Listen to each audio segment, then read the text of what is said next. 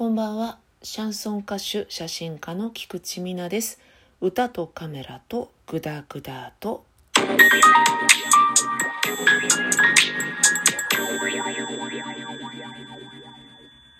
前回ですね、以前にアップしたピアノ教室の後ですね、レッスンの後は気持ちがすさみますという回についてリスナーさんからメッセージを頂戴しまして、それについて語る回ということですね。前回がいっかいめでいっかいでは収まらなくて、ラジオトークがマックスでじゅうにふんの収録ということで、じゅうにふんでは足りないというね、いつもじゅうにふんも喋ってないじゃないって思われると思うんですが、編集するんですよ。言い間違いとか誤解を呼ぶでしょうっていう言い方をしてしまってる部分があったり、そういうのを編集するとどんどん短くなっていくので録音はね、ほぼじゅうにふんいつもやってるということです。で、前回の続きですね。 A さんがおっしゃってくださってることは本当素晴らしくって、私もね A さんのご自身がギターを習ってるということでね、紳士的な気持ちをすごくね尊敬し羨ましく思ったんですよ。私はそこまで純度 ひゃくパーセント でレッスンに向き合えてないなって思ったからですよね。やっぱりもやもや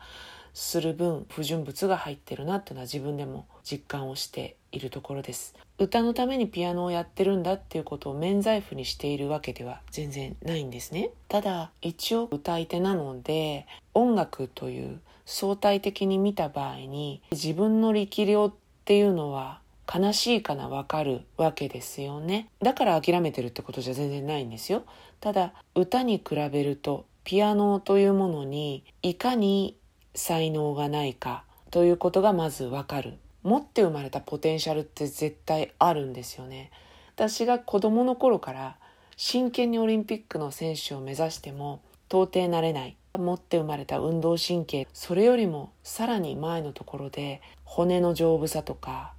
身体的な大きさとかね、ある程度は努力でカバーができるんですけど、そういうのがあるというのは悲しいかな現実で、音楽に対して歌でまあまあうまく表現できる分、ピアノをやる自分というのを冷徹に見てしまう部分があるんですよね。どう考えても自分のピアニストとしての才は才がないと、ないというよりはむしろマイナスぐらいにないというのは謙遜ではなく実態としてあるわけです。それでも諦めることはしておりませんで、練習はしようという気は全然折れないんですけど、ただ見通しもマイナスの人が努力をしましたっていうところまではいけるでしょうけれど、という感じですよね。自分なりの理想ってやっぱりあるはあるんですよね。ピアノを始める前にこのぐらいは行きたいというのが、一番最初は楽譜が読めればいいっていうだけだったんです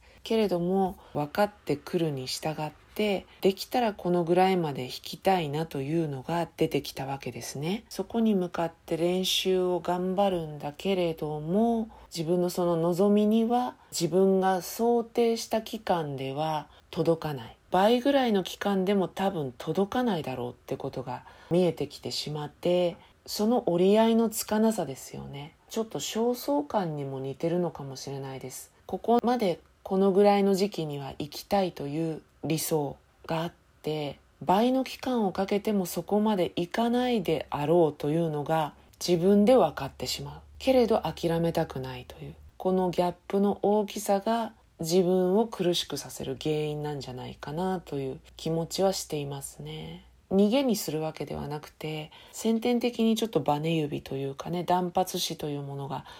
あって、ピアノをやる前はね全然そんなの意識してなかったんですよ。まあ、バネ指ってことは分かってたんですが、別にそんなに弊害になると思ってなかったんですが、これがかなりの弊害にはなっていて、よく考えたらね、子供の時にちょっとピアノ習ってたんですけど、まあ、大嫌いだったんですけどね、その時から。その時と同じなんですね。その時は自分がバネ指って気づいてなかったんですよ。だから先生が要求してくることがバネ指のせいでできないってことはすごくいっぱいあったんだけど、それを先生には分かってもらえないわけです。自分も分かってないから、だからなんでできないのっていう、そういう指導しかされなかったので、それも含めて大嫌いになった原因なんですけど、今ね、だまくらかしながら練習するんですけど、やっぱり正直ね、あのさんじゅっぷんぐらいで関節がやばくなってきてしまうので引っかかったりとかねするんですよね。だからどんどん弾けなくなってくるんですよ。そんな長くできないっていうところもあって、そことの折り合いのつかなさ、気持ちとしてはもっともっと練習しなきゃいけないのにどうしてもできないぞっていう部分とかね、その辺でのことがいろいろと絡まってでモヤモヤしちゃうんだと思うんですよね。気持ちの整理がつくのかって言われたらつかないんですけどまあこんな状態であるんですが、真面目には一応やってているということと、自分ではその何か甘えてるというかそういう気持ちでやってるわけではないということですね。